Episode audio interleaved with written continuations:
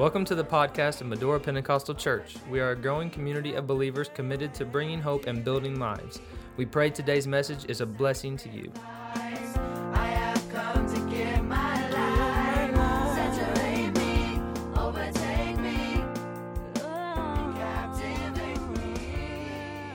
Somebody and smile. Smile. Get your Bibles. Get your Bible app, whatever you're using tonight. Amen. Watch the screen.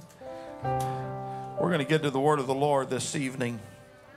Praise God. I want to go to the book of John tonight, to the sixth chapter of the book of John. And uh, one of the most interesting stories, I think they're all inter- interesting, but this is a unique story in the Word of God. From John chapter 6 and verse number 11. The Bible said Jesus took the loaves, and when he had given thanks, he distributed to the disciples, and the disciples to them that were set down, and likewise unto the fishes as much as they would. This is all you can eat buffet. As much as they would. When they were filled, he said unto his disciples, Gather up the fragments that remain, that nothing be lost.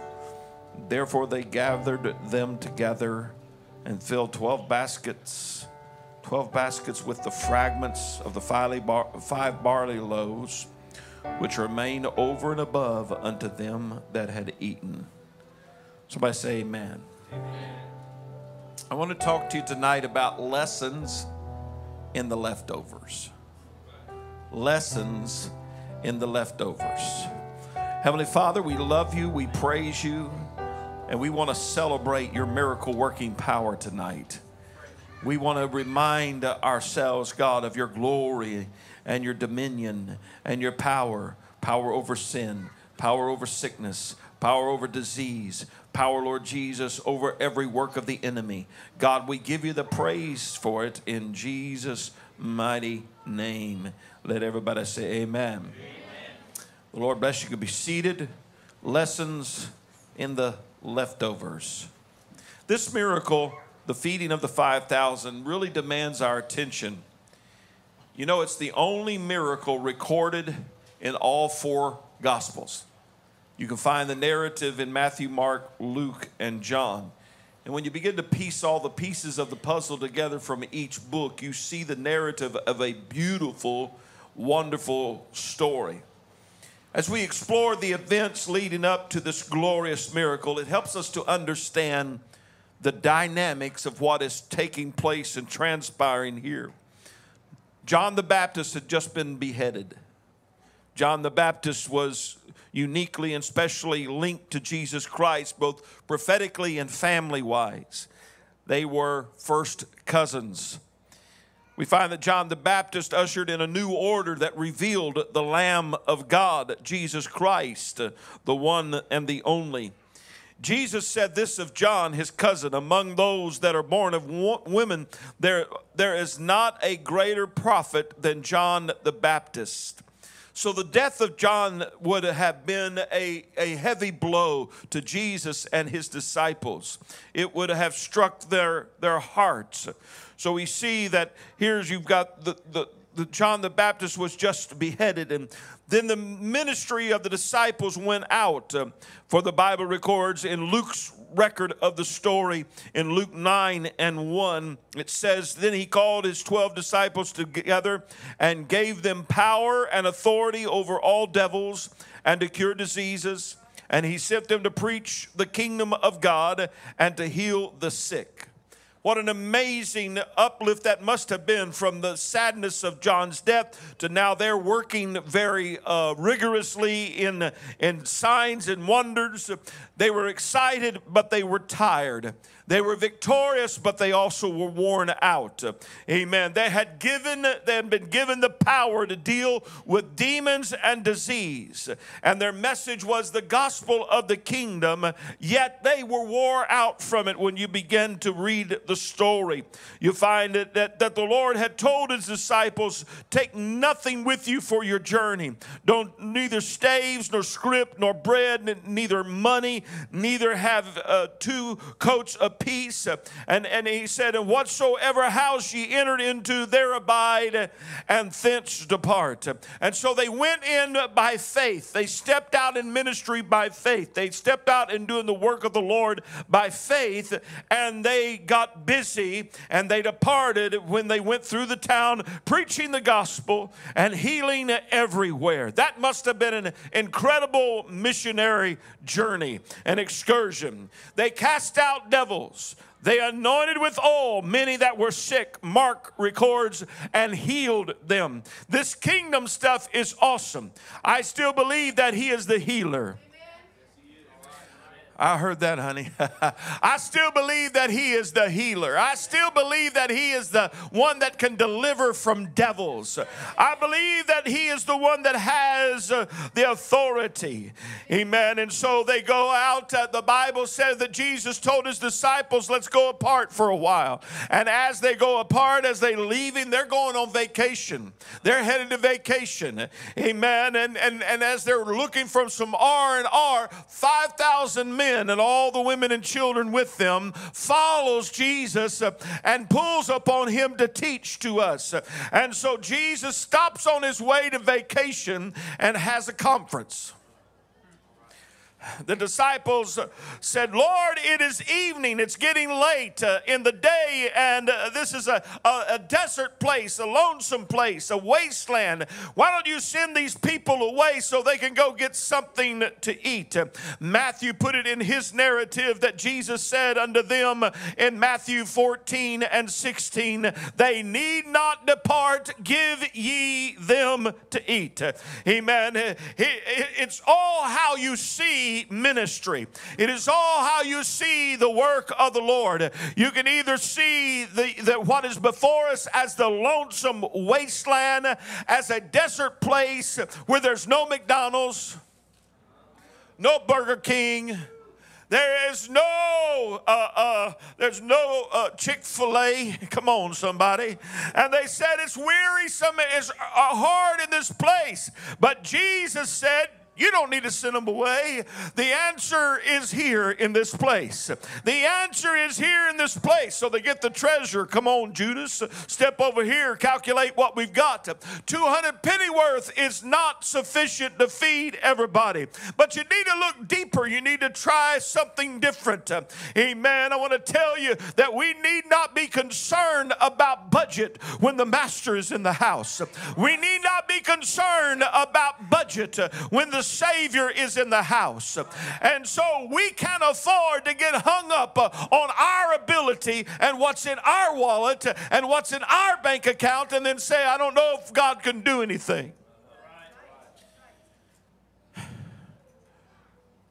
And so there was a lad there with some barley loaves and some fish. And Jesus said, Let me have that lunch. And he has all the people sit down to eat get ready to eat.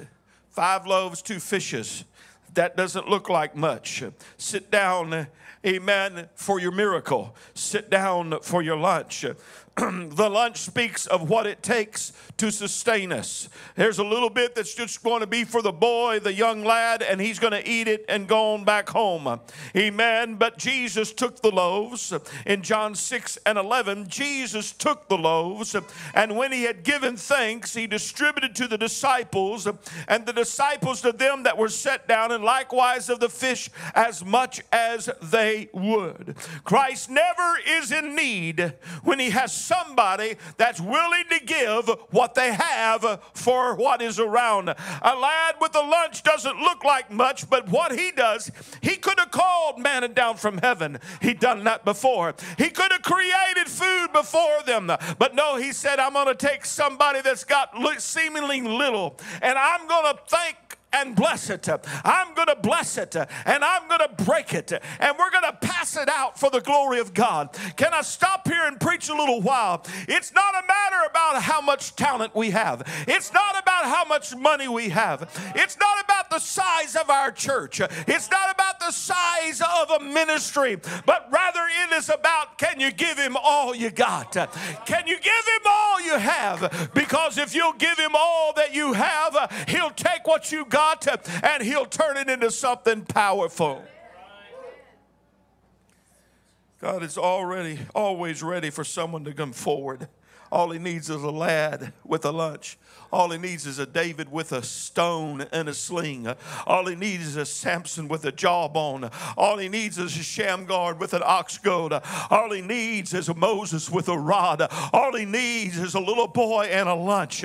Amen. Because Christ plus the lunch is supper for about probably 15,000 people. 5,000 men, if you average one, one lady and one child, uh, that's 15,000 uh, that the Lord is feeding about out of one boy's lunch. But Jesus took the loaves. How many of you want the Lord to take what you have, take what you've got, and Lord, will you break it and will you bless it and will you multiply it? God, will you take what little I have, turn it into something great? Quit saying I don't have much.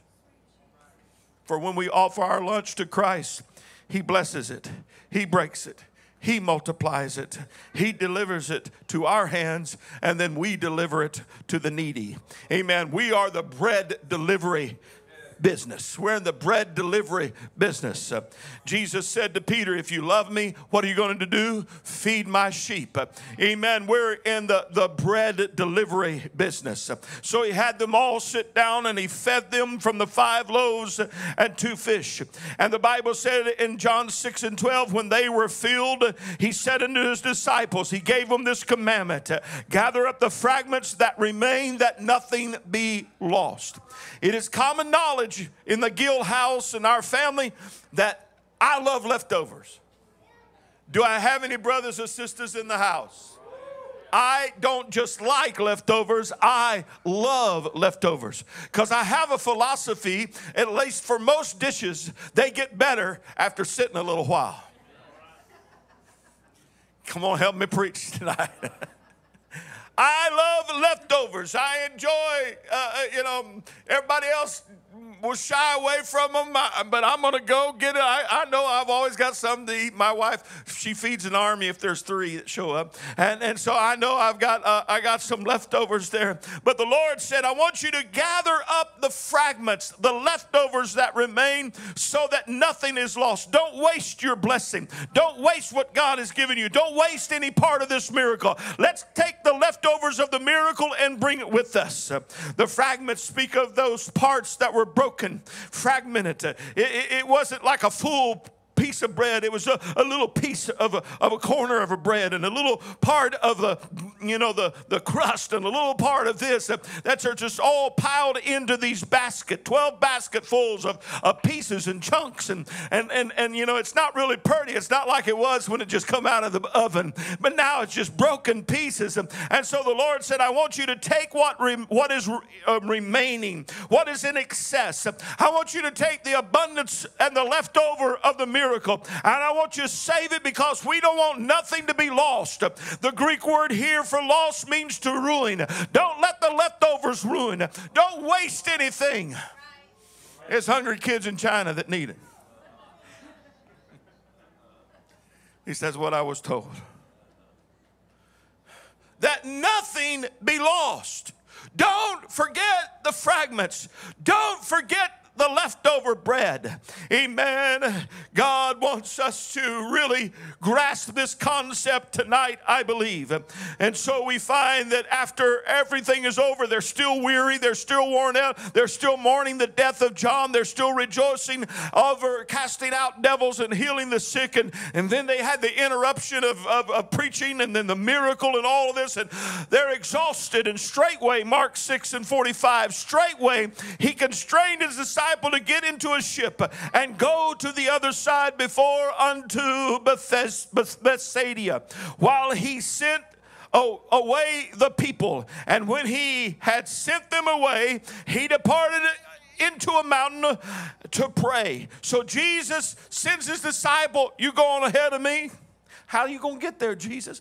You go ahead and go ahead and go on ahead of me, and I'm going to send everybody away. And then he went to a mountain to pray. So here they are on a mission. They're in the will of God, and the work of God, and we preached from this before many times. But look at this. The accounts of Scripture say that somewhere around 6 p.m. they started rowing, and some uh, a little while later, just some short three miles later, they encountered a storm. For the Bible said, when even was come, the ship was in the midst of the sea, and he alone on the land. And he saw them toiling in rowing, for the wind was contrary unto them. They've been casting out devils, they've been healing the sick, they've been feeding folks, and, and, and they're going about doing what the Lord says. They're exhausted, and then they come into a storm. I want to tell you, a Navy SEAL has nothing on a missionary. A Navy SEAL has nothing on somebody that's going to do a work for God. They're going to have to push through. Amen. But yet there are moments when we say, Why am I struggling? Why do I not seem to be getting anywhere? Why does it look like I'm rowing and going nowhere? Amen. Why am I in this storm? And Jesus sees from afar and he saw that they were toiling in rowing. They were fighting the oars. The oars spoke of their purpose and they were fighting with their oars and the wind was against them and everything was against them. Lord, why did you put me here? Let me give you four reasons for the storm. Four reasons for this storm. Number one, God wanted to remove some of their preconceived ideas of what the kingdom should be. They wanted to make him king in a natural sense, and it wasn't the time. Amen. Dealing with the storm in your life will cause you to seek the will of the king and remove preconceived ideas of how things ought to be. Well, God, I thought it would be like this, I thought it would be like that. But the Lord sometimes sends us in a storm of life so we can get all the junk that is clouding our vision about the purpose and the will of God. He just simply said, Go to the other side. Amen. And they got hung up on making him king and they didn't realize what was going on. He still had to go to Calvary before he would be coronated, as it were, king. Amen. In his kingdom. First reason God wanted to change their preconceived ideas. The second was God wanted to teach them about the blessing of obedience. Go to the other side.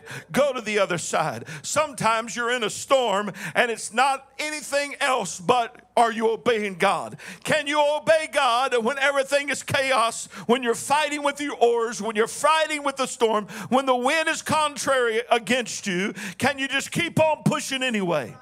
Can you p- keep on pushing when the world's gone crazy? When there's a situation in our country that is so bad and awful? Can you just keep on being a child of God? Amen. The storm will test and teach us the blessing of obedience. Number three, amen. They had not learned the lesson from the loaves yet. They needed to learn the lesson of the loaves. For a storm will teach you the value of leftovers. And I'll get to that more in a moment. And number four, he wanted them to know he was the answer in the storm. The storm had a way of disturbing their ambitions, the storm had a way of disturbing their progress. But Jesus came about the fourth watch in the night. He cometh unto them walking upon the sea and would have passed them by. But when they saw him walking on the sea, they supposed it had been a spirit and cried out for they all saw him and were troubled. And immediately he talked with them and said unto them, Be of good cheer, it is I, be not afraid. Hallelujah. That's what you can learn in a storm. It is I, be not afraid. Will you trust me? Will you hang on? Will you keep believing? And when he went up into the ship with them, the wind ceased. It literally means that the wind gave up the wind stopped when he stepped in the boat. And he looked at them.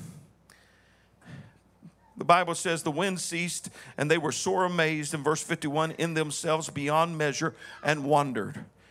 And Jesus said in verse 52 For they considered not the miracle of the loaves, for their heart was hardened. Let me say it again. They considered not the lesson, if I may say, of the leftovers because their heart was hardened. What, what's going on here? Where were these 12 baskets of leftovers at this time? Where are they at? Jesus said, Take them with you, right? So, where are the leftovers? Come on. In the boat with them. So, when they started on their journey, they took the remaining fragments of their miracle that they just witnessed that ought to blown their mind. And the Lord said, Take them with you, go to the other side. And so they're toiling and rowing and they're fighting the wind. And right beside them is a lesson in the leftovers they had yet to learn. Amen. They did not make the connection between the God that can feed 5,000 men, amen, and the God that can sustain you in your storm. It may seem like Jesus has left you, forsaken you, ignoring you, but what you've got to do is look around and find some fragments, find some leftovers. Yesterday, he did this for me. Yesterday, he brought me through this. Yesterday, I saw him feed 5,000. Yesterday, amen, this happened yesterday, in last year, last month. I know what he did for me. I remember what he did. Here's the lesson in the leftovers is, is that when you feel like God has left you and God has forsaken you, why don't you go to the kingdom refrigerator, open it up, and you'll find row after row of where He's been faithful before, where He has blessed you before, where He has kept you before, where He has fed you before, where He's blessed you financially where He has healed your body, where He's helped you through the storm. Hallelujah. Don't forget the lesson in the leftovers. Some of us tonight need to remember what the Lord has done for us. We need to remember and recall how the Lord has blessed us. Amen. Don't throw your miracle away. Amen. Don't throw your. He said, "Don't let anything go to ruin. Don't let your testimony go to ruin. Don't let what God has done for you go to ruin. Rehearse it. Hallelujah. Why don't we stop belly aching about what we do not have? Where's God in our storm? And turn around and see what. I wish that one of those disciples would reach over and went. God's got this. God's got this. God's got this. Hallelujah. God's got this. Why don't you look around in the storm of where you are right now and tell the Lord, You got this, Lord. You got this, Lord. I remember when it was like this, and I remember how this happened, and I remember, mm, and you got it today. You need to remember the blessing and the lesson and the leftovers. The psalmist said in 105 and 5, Remember. Somebody say, Remember. Remember his marvelous works that he hath done, his wonders and judgments of his mouth. Psalm 143 and 5. Remember the days of old.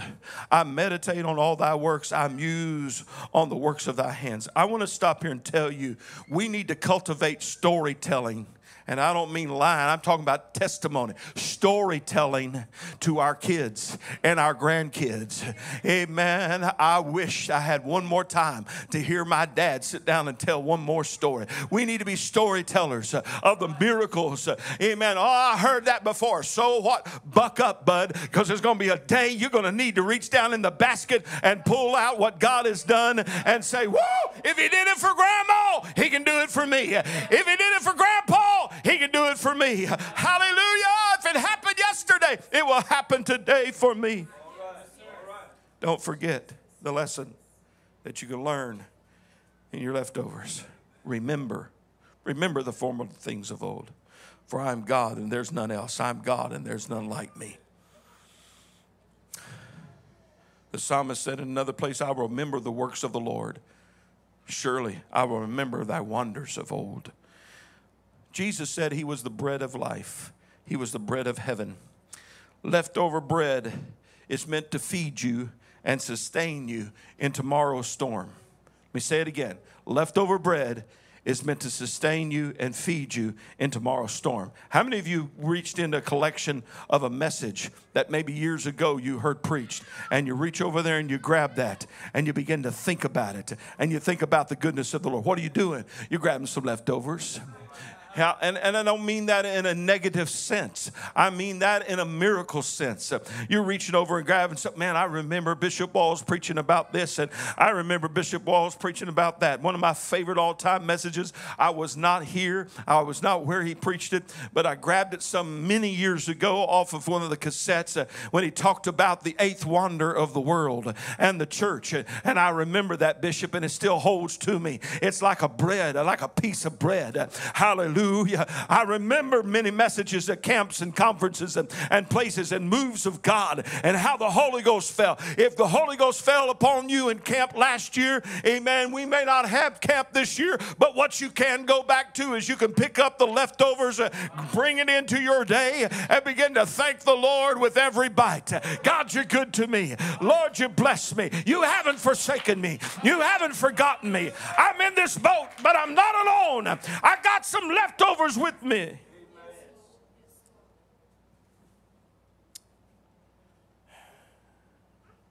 It's time to remember the lesson from the leftovers. Remember that time when your storm was raging and God sent peace to you. Think about it. How often we forget.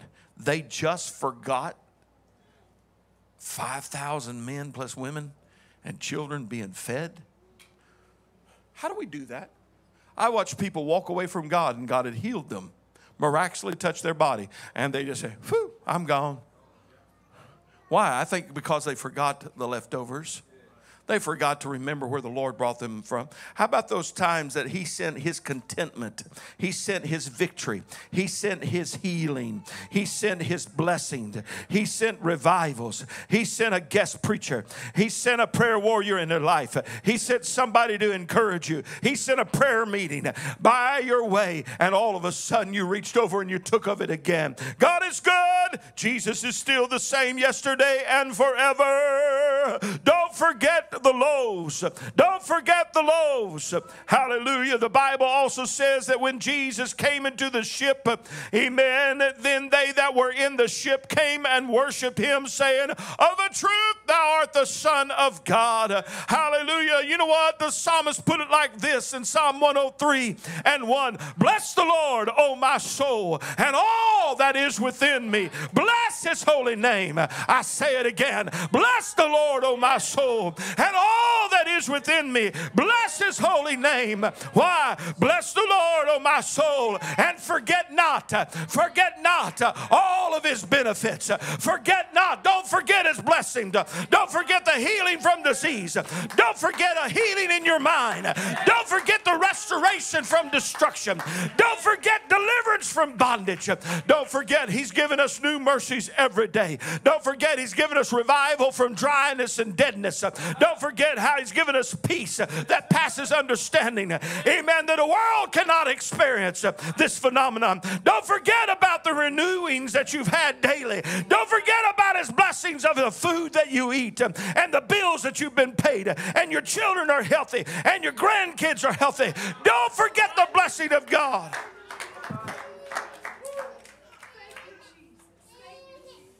I'm convinced that God wants to bless us even more than we could imagine. But first, we need to remember the loaves. Bless the Lord, oh my soul. I want somebody today, as the music is coming, I want somebody today to talk to yourself. How many in this building do that already? I got my hand up. I talk to myself. I even answer myself. I talk to myself. This is what the psalmist is saying Bless the Lord, oh my soul. Bless the Lord. Come on, soul. Come on, soul. Look around. Do you see the 12 baskets? Look around. Do you see the miracle working power of God? Look around. Do you see how God has blessed this family and that family and this part of the family and this part of the family of God and this part of the family of God? Look around and see how God has sustained us. Amen. Uh, Look how God has blessed. Don't forget, soul. Don't forget, He's the blesser, He's the sustainer, He's the keeper. I wish that somebody right now would go back in the recesses of your mind, pull out a miracle, and begin to thank God for it. Pull out a miracle right now. And as you begin to think about what the Lord has done for you, why don't you stand to your feet and begin to thank Him for it? As you begin to think about and you think about what God has blessed you, stop looking at what the world is doing and all their mess just for a little bit. Stop looking at the storm just for a minute and turn around and take a bite, amen, out of the blessing of yesterday, out of the benefit of today, out of the goodness of God that He keeps in His leftover. Your memory,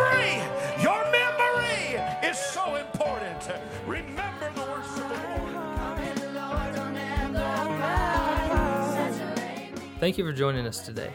We pray you have been encouraged.